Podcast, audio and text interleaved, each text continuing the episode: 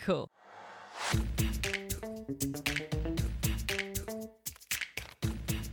Hello, and welcome to the next episode of Uncultured, the podcast. I'm your host, Kripa, here to add a little bit of color to your weeks. This week's guest is Niranga from The Bachelor. I'm very, very, very excited. Niranga Amarasinghe was one of the first people of colour on the Australian reality TV show on Angie Kent's season. Today we talk about diversity on screen, the problems with how he was represented on screen, and some juicy Bachelor goss, which I've been dying for. The interview is remote, so the audio is a little bit fuzzy, but that's okay because you're going to love it anyway. Hi, Niranga, how are you going?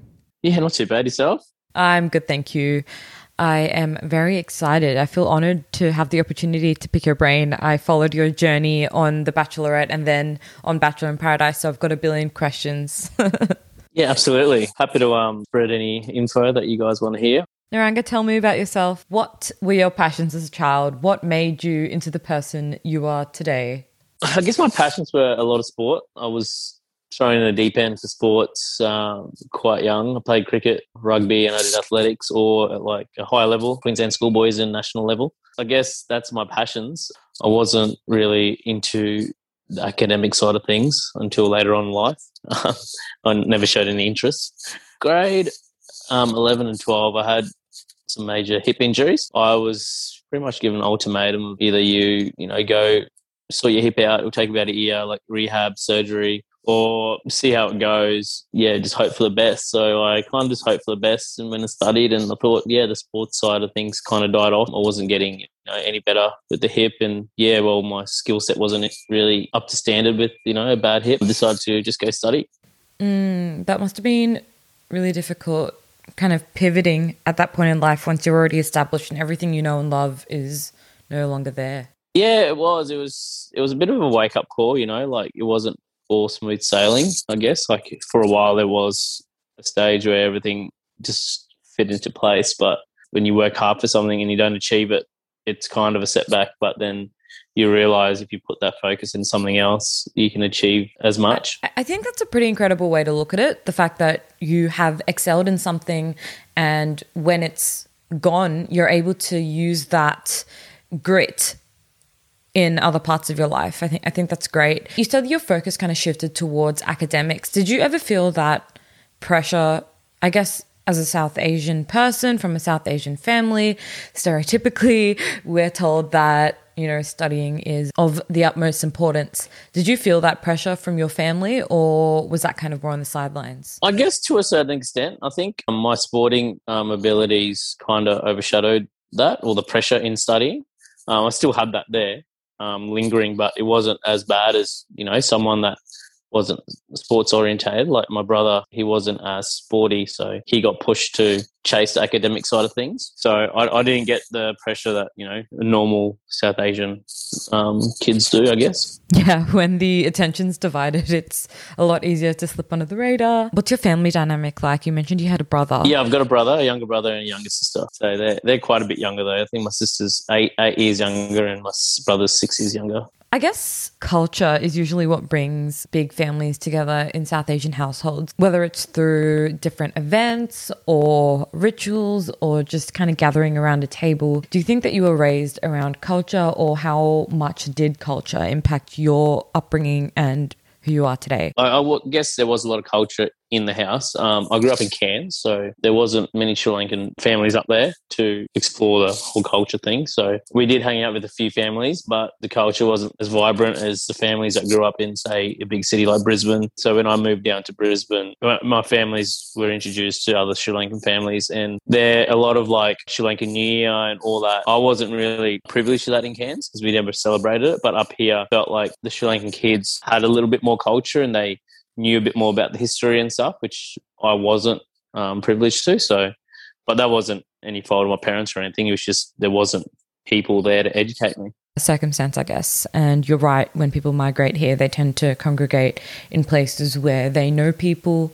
Tends to be in bigger cities, and so communities start to form. Yeah, exactly. Yeah, so it's hard to do it with a couple of families, you know. So but when there's huge communities, you know, like talking like hundreds of people, which is a lot easier to understand the culture and to get the culture because otherwise having a couple of families everyone's got their little points of views but you don't really get to see the big culture. I was kind of a token south asian minority. Um, there wasn't many people at all in cairns. So there was a lot of indigenous people obviously. My parents tried their hardest to keep a little bit of culture but they couldn't enforce it too much because they didn't really have anything to fall back on in a sense of like oh, we should be doing it this way. Nothing you to compare like, it to, really. Exactly. Yeah. Yeah. So I'll, I would only see the Australian culture.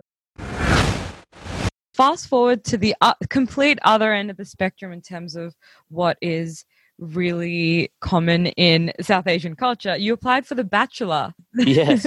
what made you decide to apply for it? Um, I'd been I'd been single for about a year or so by that time, and I was just cruising through life. I guess I had a good job, my personal life and everything was good. My friends are good, and I just didn't have yeah, yeah love. Applying, I thought I'll oh, give something totally out of this world, blase, something new experience, and I thought, oh, let's give it a crack, you know. So, and one thing led to another, and yeah, here I am. Like I wanted to do the block or Survivor and stuff, but I, I never really. I applied for the block, never really got on there. But you know, so this was something more my age category, and yeah, I was just I was willing to do it with open arms, see what the experience has. Yeah, any of those shows would have taken you in completely different directions, um, all incredibly unique. What percentage do you reckon you felt you were going on the show for love versus going on the show for a unique experience? I guess it was 50 50. I, I, as, a, as I am now, like I'm open to finding love, but I knew finding love was a lot harder than gaining a new experience. So if you're going into it with an open mind and open arms, the experience is what you're going to ha- get no matter what. Love is the additional prize. If you do get it, you get it, but it's not always going to be the be all end all. But I guess if you come out with a good experience, then a lot of love might come out of it on show or, you know, in the future from it. There's always chances. Um, you hit the nail on the head by saying that you're just more likely to have a good experience than you are to find love. And I've never heard of it being put that way. I know there's a lot of chatter on the show, especially about whether people are there for the right reasons. And it's like, yeah, of course, no one's ever going to not want to find love. But at the end of the day, there's so much more optimism associated with just having a good time and setting your expectations that way. Yeah, absolutely. Yeah. Like everyone, it's human nature to fall in love, you know? So, of course, everyone's there to find love. But in a split second, you'll know if that person's right for you or if you're going to chase that person or if you are going to chase fame. So, you, you decide in pretty much split second you see someone or get to know someone. On the topic of knowing in that split second whether or not you've had the potential to fall in love with someone, did you were you told prior to being cast or prior to getting on the show who the Bachelorette was? Well, I didn't know, but I when when I auditioned in the auditions they said, "Oh, what do you think about Angie?" And I had no idea, and I was like, "Oh, who's Angie?" Um, I had no idea, and a lot of the other boys did know that it was her, but and a lot of people went into it knowing it was her, but I I, I had no idea, and I, I said oh, I'll get back to you because I have no idea who she is. So they they explained to me who she was, um, and I was like, oh yeah, I'll be interested and get to know her, you know. So, but I didn't, I did not know in the auditions it was going to be her, but I knew walking onto a red carpet it was her. And how did you bring that up with your parents? Um, I just told them, and they, they didn't really mind. Really, they just said, "Oh, look, you know, you're single. Why not give it a go?" Like growing up, I just made my own decisions. They would give me advice, but I'd always make the ultimate decision. And they knew, you know, if I was going to go do this, and all they needed to do was support me. I think they've learnt over the past where you, when you're an adult, when you're mature, you make your own decisions and all you can do is support and give advice. You can't really stop someone from doing something. Mm. Did you face any backlash from the greater communities? I know you mentioned that you weren't kind of ingrained in any strong South Asian communities, but did you feel any backlash from the extended family, the extended communities, or were they supportive? Well, I don't really know what their thoughts were um, because I'm not really invested in them. I know mum and dad didn't really get any backlash. When I have seen some people from the Sri Lankan communities, they have praised me and said, "Oh, well done. enjoyed, you know, watching you, blah blah.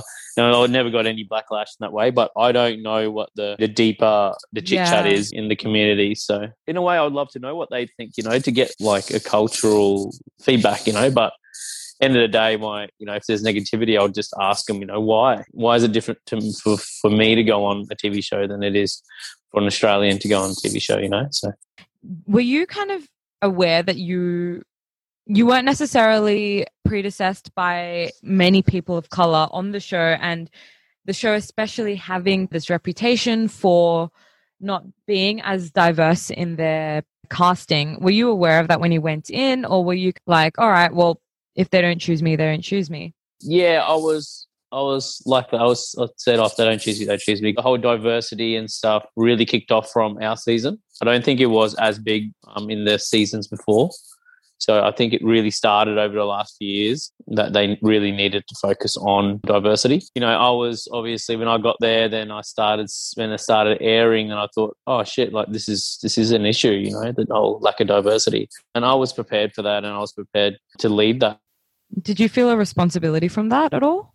I think I felt a sense of like pride leading that that charge. I think I was happy for that, and I was happy that I was myself and I was a good person on it. And I guess that's where it all starts. You know, if I was a bad person on it, I would let that minority down. So, but then again, I didn't really get to voice my opinion um, as much on national TV. I guess, which is a bit of a shame. I'm really glad you brought this up. I really wanted to talk about this.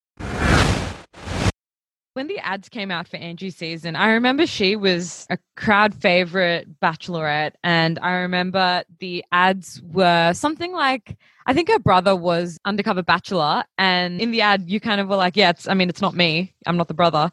And I remember everyone thought that was hilarious and they were really excited. I remember feeling like, oh my God, finally, someone who looks like me and someone I can relate to is represented on this show that I've grown up loving. But then once the show aired, you didn't get much screen time. Yeah, no, that's exactly right. I guess there was a lot of personalities on my season, huge personalities, people made for TV, people that have done TV in the past. So that kind of overshadowed it. I think I've got a pretty outgoing personality, but to these guys, these guys are another level. So it was it wasn't me trying to compete with them, but it was just they're on a different agenda, you know. So and I guess the producers worked with that a lot more than what they could work with me. So were you kind of on the edge of your seat waiting for something you said to come up or for you to be the center of any kind of plot? Yeah, like I was hoping like the red carpet and stuff would come up, but yeah, every every time I watched an episode it was pretty disappointing. You never got any airtime. You got all the you know the bigger, louder personalities getting airtime, really. So, uh, which is disappointing. You know, you you put a lot of effort into it. You know, your time into it. But I guess end of the day, we all knew it's gonna. It's a, it's a show. It's a TV show. They they're there to make money and you know entertain. And I guess if there's someone else that can entertain a lot more, then that's who they're going to put on TV. You know. Did you face any kind of bullying, unkindness, racism as being on the show, media wise, or on the show itself? not from the public really like there was a few few people but you, you kind of The public loved you. yeah i guess like the public did yeah they had a, a lot of positive positivity to say so that kind of overshadowed the the you know 1% of people that had something bad to say What kind of stuff did you face on the show itself or from, you know, otherwise? from the show there, there was a certain cast member that highlighted know, where i was from you know a different culture and they probably wouldn't take me back to their parents place and stuff you know? So that was quite disappointing that they they didn't air that. I'm not sure if it was filming at the time or not. I expressed my thoughts on that after the show and a lot of other people heard heard that sort of those sort of comments coming from that particular person but you know you take it as it is and yeah you move on As someone who is one of the very few people of color, did that make you feel more different or not wanting to be there? How did that make you feel? I felt comfortable because I had a lot of friends there. I'm I'm used to that. You know, growing up in Australia, obviously you're always going to be the token person. So I was very used to that. I was very used to that environment. Obviously, filming one show already, I knew what I was expecting. I was very comfortable in that situation. Yes. For the amount of love that you've gotten from the Australian public, why do you think that you have had less media opportunities than other stars of the show, despite being a crowd favorite? I guess like a lot of people that are diverse wants to hear what I have to say, see my personality, who I am, and actually follow me for me. But that percentage in Australia, it's very minimal, which is just a fact because you you are drawn into people that are it's the same culture as you, you know. And unfortunately in Australia, they're very selfish when it comes to opening their arms up to other cultures. The biggest side, the biggest scheme of things in Australia, all those people want to hear the other side of the story, you know, that the bigger personality. It, it, makes sense. Like I understand, like, you know, a lot of cast members got over 100,000 followers and whatnot. It is that ratio of people that want to follow me because there isn't that many diverse people that do watch reality TVs in, in, the, in, the, in the first hand, you know, so. I, I do agree that obviously people of color maybe don't represent as big a portion of consumers of reality TV. I, I, mean, I noticed when I was doing research on you that you had 10K followers. That is not aligned to the amount of love that you got on the show. Yeah, well, yeah, that is true. In a way, I understand because I understand the people that want to follow me are are diverse. So it maybe does show like people in Australia are they really as multicultural as they think they are? Mm. Just because you are diverse doesn't mean you only diverse people can follow you. Yes, exactly. Yeah. So what's what's happening to the others? You know, where are they? what has being on the show meant for you?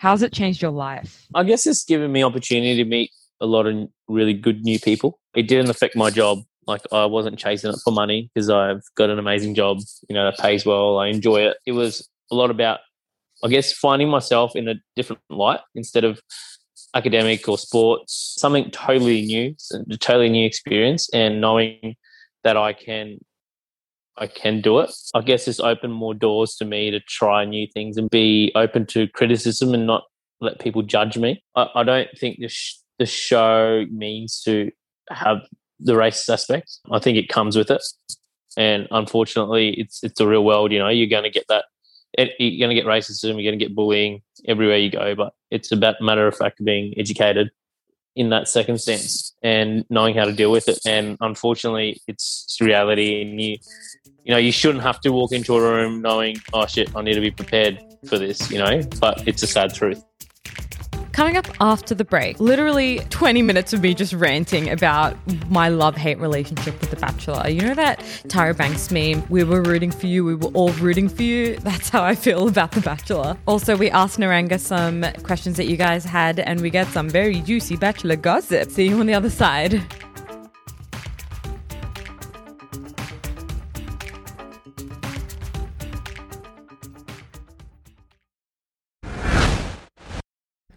Hello, it's just me. I'm just here to hijack the interview for a little bit. I thought it was pretty important to contextualize the history of The Bachelor and why I personally think it's quite damaging to perpetuate its long standing reputation for being non inclusive and super not diverse. It was lovely sitting down with Niranga. I hope we do see more of him on our screens in some capacity or another. He is actually going to be answering a couple more questions that some of you guys asked. So you can wait to the end of the episode to listen to some of those. I think that there is a lot of rhetoric around the fact that inclusion and diversity is the last battle we should be facing when people are dying overseas. Feminism in the workplace is so much smaller an issue than women not having basic access to needs. And I think that it is a much more nuanced conversation. If we are able to dedicate so much of our time to consume content and be part of communities and participate in communities where we're watching things like The Bachelor or we're working in a corporate environment where we are striving for a promotion, I think that those structures and those systems have a responsibility to reflect the communities that are participating. Looking at stats, we don't actually have anything on how much of the demographic that watch The Bachelor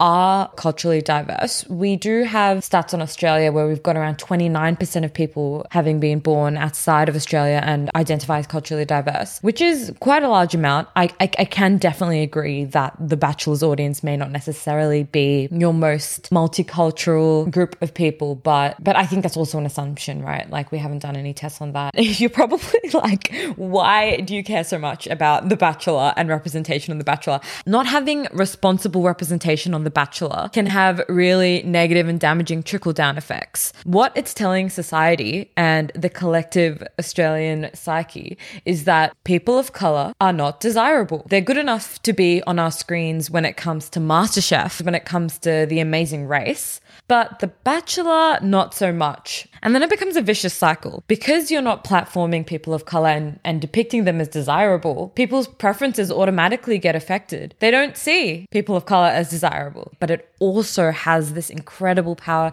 to affect real life. They could go ahead and never have any kind of representation or responsible representation moving forward on the Bachelor franchise. But Number one, it's not really reflective of the changing face of Australia now that we are more of a melting pot, so they say.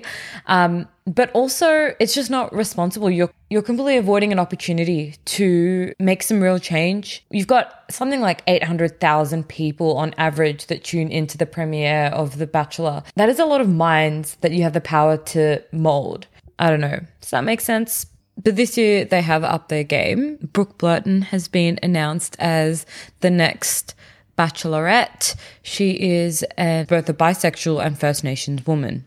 Jimmy Nicholson is the bachelor. He is of Fijian and New Zealand descent. Now, the reason I'm still a bit skeptical is because, yes, there have been token diversity representations in the past on The Bachelor, and we won't fully know whether this is going to be something that is good until after we see how they're represented. I think what tends to happen with the Bachelor franchise is that people kind of just get thrown into it, don't get supported, or they're represented through stereotypes. I think it's about responsible representation. And I think that's the difference. It's not just about a diversity hire. For example, Areeba Emmanuel was on last year's season of The Bachelor. She is a Pakistani woman who was immediately represented as the villain, was represented as super bitchy.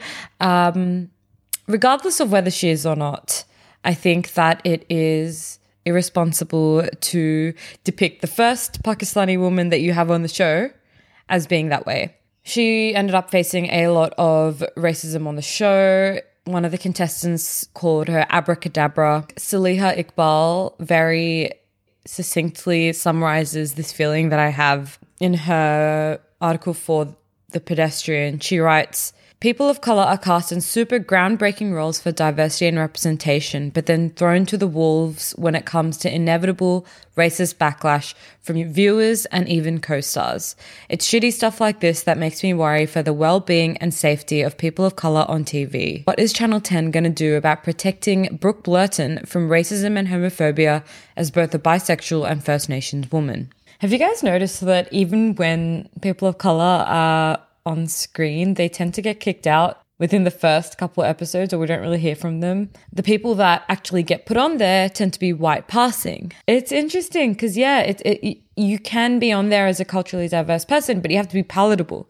You have to be a halfie or you have to be someone who never talks about their race. Splinter did a study on America's Bachelor and they found that 59% of black contestants leave within the first two weeks. Rachel Lindsay, who was the first black bachelorette, said that she knows from her own experience that the only way to be more inclusive and deal with issues of diversity is to have people of color in the decision making room. And I think that's something that we've always kind of known and asked for. Diversity is putting people on screen. Inclusion is making sure that we have all the structures in place to support them responsibly. And that includes by having production and editing and everything and executives. The problem with having so little people of color on screen means that you get a very one dimensional view of what it means to be a person of color. You start pigeonholing that person. So, for example, Niranga is just now known as the brown guy who was on a season of The Bachelor. And that is so not true. He's a much more nuanced person. He actually did an interview with Huffington Post and he said, He's definitely more than the brown guy. I'm fun, I'm energetic, I'm there to make a little bit of difference. Unfortunately, when you get so little airtime or you're not dealt with responsibly, you just get pigeonholed. I mean, the American Bachelor is a whole nother ballgame. They there was a lawsuit that was brought forward by Nathaniel Claybrooks and Christopher Johnson, who were two African American potential Bachelor contestants, brought forward a class actions lawsuit claiming that they were overlooked in comparison to white males in the auditioning process. There always tends to be this rhetoric that people of color just don't apply. Niranga actually also feels this. He said to News.com that cultural traditions have added extra barriers when applying for shows like the Bachelor, which I definitely agree with. It's not championed in the South Asian community to go on shows like this. But I guess this lawsuit that happened in America brings that to question like, th- there definitely are people out there who want to go on. And if there aren't, is it not the responsibility of the network to headhunt people who could potentially go on? I mean, they have tended to headhunt everyone else. Like a lot of Bachelor contestants have come out saying that they were DM'd on Instagram, right? Anyway, it's a really like nuanced issue. The reason I care so much about it is because we do spend so much time, or a large portion of Australians spend a lot of time watching reality TV. And while we don't have the stats on how many of those people are people of color, there would be enough for, I mean, I, I could put money on the fact that there are enough to warrant some kind of responsible representation. And even if there weren't any people of color that watched it, it's just so beneficial to depict people of color as desirable. I don't know nah, it's all it's all complex, but I will watch with bated breath the next couple seasons of The Bachelor. I think this extends beyond The Bachelor. This is like representation in the media in general, but obviously this is a focus on The Bachelor. So yeah. Anyway, let's go back to Niranga. We have a couple of juicy Bachelor questions, Bachelor specific questions from his seasons. If you haven't watched The Bachelor, then you can stop um, you can stop here. You can still listen. I guess it doesn't really matter. but anyway, we'll see you next week if not. Someone asked, I want to know how he felt about Cass because in the end he got the date card and tried to be with her, but he got no screen time before that. So was that a feeling that was building the whole time, or was that just at the end? I guess in the end, I didn't want to take Cass because I know I knew how she was um, you know, leading up to it. So I was over it. I was over the whole pursuit of it. Um, but I didn't really have anyone else. Obviously, Brittany had a bit of a meltdown about it because she was just overwhelmed that, you know, she was with Jackson and there was everyone else, all the other girls I was already friends with before we went on Paradise. Um, I had no, no emotional connection there.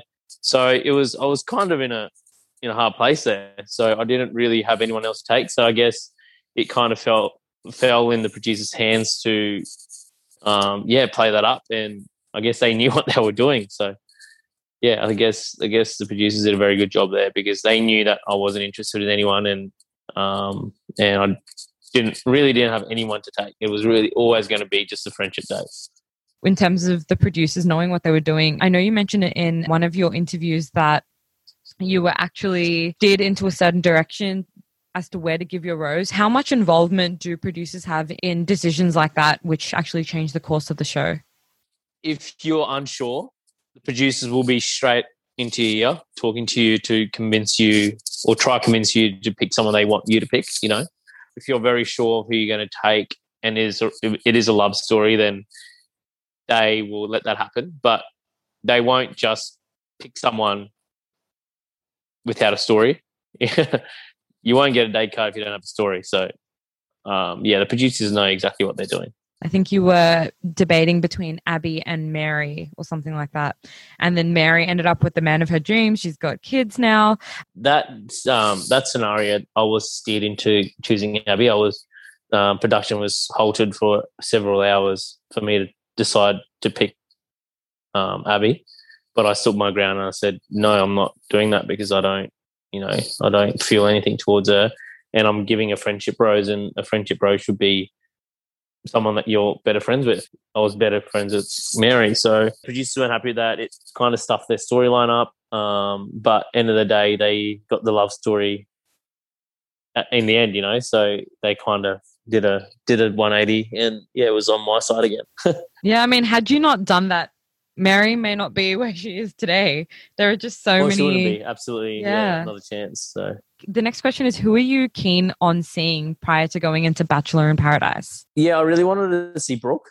Yeah, well, she didn't come on, so yeah, I'm I'm kind of excited for her for me to bachelorette this year. This is probably the year that I would have loved to gone on, but unfortunately, my my time's been and done. So I um yeah, was really looking forward to seeing Brooke. Actually, that's a good segue into the next question that we have, which is How do you feel about Brooke being the new Oh, Bachelorette? I'm jealous. of everyone going on or of her? Everyone going on because of her. I've never met her in person. I've spoken to her on social media, but I haven't. Yeah, never met her. So, which unfortunately, she might be, you know, loved up in the next. oh, I don't know. In the next three months, she'll be. She'll know who she's fallen in love with. You never know. You never know. What do you, how do you feel about the significance of a pansexual and Indigenous bachelorette, kind of Australia's first of both diversity um, intersections, having a platform on the show? Amazing, absolutely amazing. Like I think this is what they needed. I think a lot of people predicted it. From what I've heard, that I think Renee might have been a person that they were interested in as well. Obviously, being Aboriginal, um, Indigenous, I think they wanted someone like that. So I think both of them would have been perfect candidates. Um, and obviously, you know, Brooke come, out on top. Um, I'm not sure why that was, or if you know one person backed out. I'm not. I never really went into those conversations, especially with Renee. I don't know what happened there, but yeah, I think it's great. And I know Renee's got full support of Brooke um, taking that part in, um, as a bachelorette. I think it'll be especially interesting seeing whether, I guess the question I have with regards to both you and Brooke is di- diversity is more than just putting people on the show. It's about it's about being responsible with the edit. It's about b- being true to their character. It's about spreading a message and a story that people of color, that differently able people, that LGBT people are all desirable and not just plot points on the show. So I'm really keen to see how they tackle Brooke's season. Yeah, absolutely. No, you're 100% correct. So hopefully they have learnt from the past, you know, not to, I guess, go so hard on editing to make the villain and stuff, but actually make a love story. Because I think people want to see that. They want to see the love story, you know? Yeah. Do the guys talk about whether or not they're actually into The Bachelorette? Absolutely. Straight away. Really? Straight away, yeah. Do people come out saying that they're not into it? You- You'd say it off camera at, at, at the at the beginning because you don't really want to be the first person that gets kicked out. But yeah, absolutely, you, do talk about it all the time. Yeah, it's hot topic. You know, a couple of boys that made it far from my season, they knew or they she wasn't the one for them, so they they played it along. You know, they they pla- played the acting role and they convinced her that they liked her, and you you know got got the airtime they they wanted. As the Bachelorette, you gotta you really gotta sit back and take a moment and decide like are these guys really into it? Look at their history, you know, really dig deep into them, you know. But I don't think sometimes they make the best decision. But you know, it's hard to be in their shoes because there's a lot of pressure. So you never know what they're going through. If they did ask you to come on, I know that you've mentioned multiple times in the past that you wouldn't be the bachelor, that you wouldn't want to kind of stop working to go on the show. Um, uh, but if they had asked you on for Brooke's season, would you have gone? Yeah, that's a hard one. Um, I guess Brooke Brooke makes uh, my decision a lot harder. I guess I would cons- I would I would think about it. I wouldn't say no. I wouldn't be the bachelor. Um, people have asked me that question, but since it's Brooke, I would I would really that would I would really consider it. Yeah, yeah, it would be a hard choice. I'm not. I would uh, definitely 50-50, but it wouldn't be a yes or a no straight away. I would really have to think about it. Yeah, I guess it makes a difference when you know who the bachelorette is and if you're interested. Yeah, that's right. No, I don't think she's in Perth, so I, yeah, I wouldn't go chasing for it. But I would definitely, you know, if I had my opportunity, I would definitely get to know her. Well, Niranga, I think that's all we have time for. Thank you so much for your time and for having a chat. Yeah, no worries at all. You can follow Niranga on Instagram at N I R A N G A A. You can follow us at Uncultured Pod on Instagram, and I guess we'll see you next week. Bye.